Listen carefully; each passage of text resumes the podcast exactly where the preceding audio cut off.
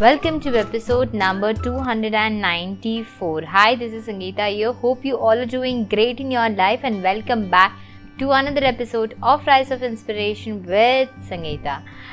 The Osho's Learning chapter number 10 Critical Mind. Before diving into this episode, if you are new to this channel, this channel is all about loving yourself, being at the core, and knowing what something change that can happen in your life. Let's dive into today's episode and let's see what is that critical mind all about. I am not saying that the critical attitude is always harmful. If you are working on a scientific project, it is not harmful. It is the only way to work. A critical mind is an absolute necessity if you are working on a scientific project. But the critical mind is an absolute barrier if you are trying to reach your own interiority, your own subjectivity. With an objective world, it is perfectly okay. Without it, there is no science. With it, there is no religiousness this has to be understood.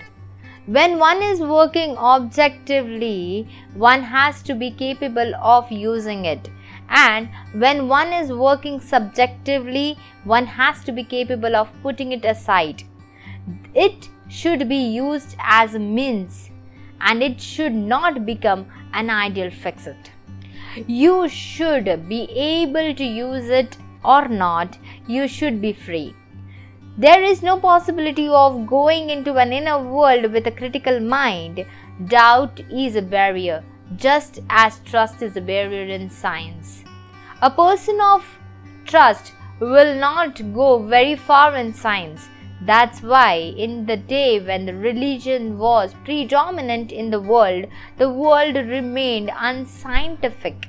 The conflict that arises between a church and the science was not accidental, it was very fundamental.